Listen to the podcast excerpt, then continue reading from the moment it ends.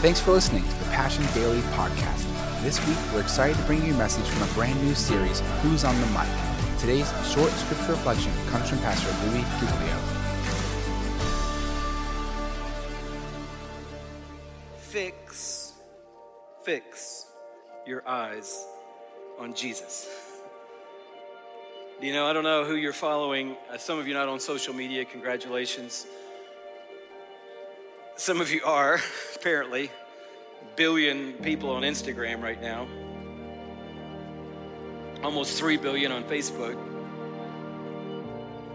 And there's two questions. Who's who's following you? Anybody know how many followers you have on Instagram?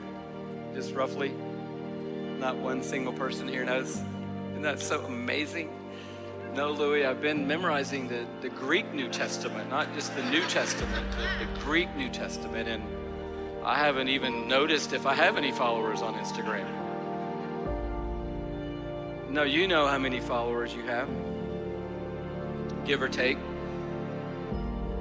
And the other most important question is who are you following? And I'm not trying to make some, you know, dumb comparison. I'm just saying if Jesus isn't at the top of the list of the people you're following, you are most likely a person who's got comparison hogging the mic.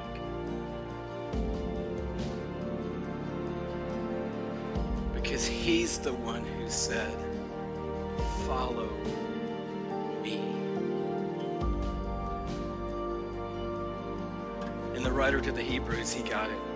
He said, if you're going to run your race, if you're going to get it, if you're going to somehow get free from the comparison trap, if you're going to be able to keep your joy and that sense of accomplishment, if, if you're going to manage somehow to not be distracted by the blue light special, the only way you're going to do that is if you fix your eyes on Jesus. And so, if you want to compare yourself, he's saying, okay, great. Compare yourself to Jesus because he's the only one that your heavenly Father has said about you. Your best you is when you look most like him. That's your best hope. That's why I brought you from death to life. That's why I put my spirit in you and made you a brand new creation. That's why I'm filling you with my word and putting you in community and giving you a renewed mind so that you then can mature into the very likeness of my son, Jesus Christ. I'm trying to mold you and conform you and shape you into the very image of Jesus. He's the one you need to fix your eyes on because not only is He your ultimate goal, but you've got the materials that you need through the Spirit of God to actually become more and more and more like Him. Fix your eyes on Jesus. And then the last of these verbs is fight, because this isn't going to be easy. There's nothing easy about undoing something sinful in our hearts. And there's nothing easy about somehow shifting the trajectory of our lives from something that we've been dealing with for a lot of us from our most recent memory as a kid, our earliest memory as a kid.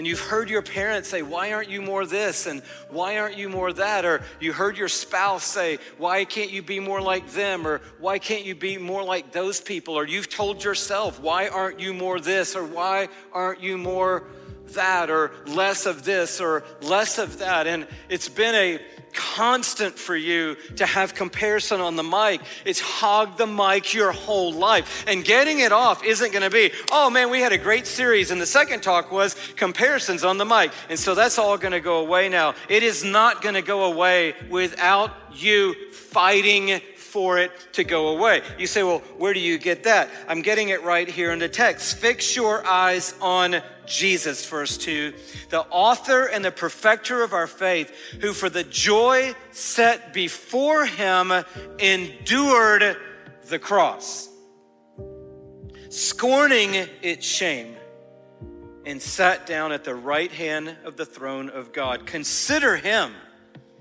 who endured such opposition from sinful men so that you will not grow weary and lose heart.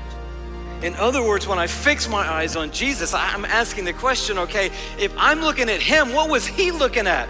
Well, what he was looking at was joy, and the joy he was looking at was you being reconnected into a relationship with Almighty God. He saw joy, he saw God getting glory, and he saw you getting reconnected to God and you getting the very best. That's what he saw. In between him and the joy was the cross. And so he said, if I got to go through the cross so that they can know that they are loved, valued, prized by Almighty God. They don't need to look at that family or at that dude next door in the other office. They have the opportunity to know that God Almighty thinks they're amazing, uh, made them amazing, gifted them amazing, and put them in a story to do something amazing for His glory. That's the end game. I got to go through that cross to make that happen. Then I'm going to fight with everything I've got for that outcome. So that some morning they can wake up and go, the comparison game is over.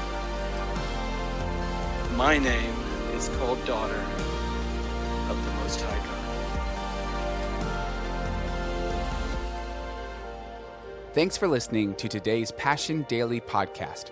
For full messages, live gatherings, and worship videos, check out our YouTube channel and subscribe at youtube.com slash passioncitychurch1.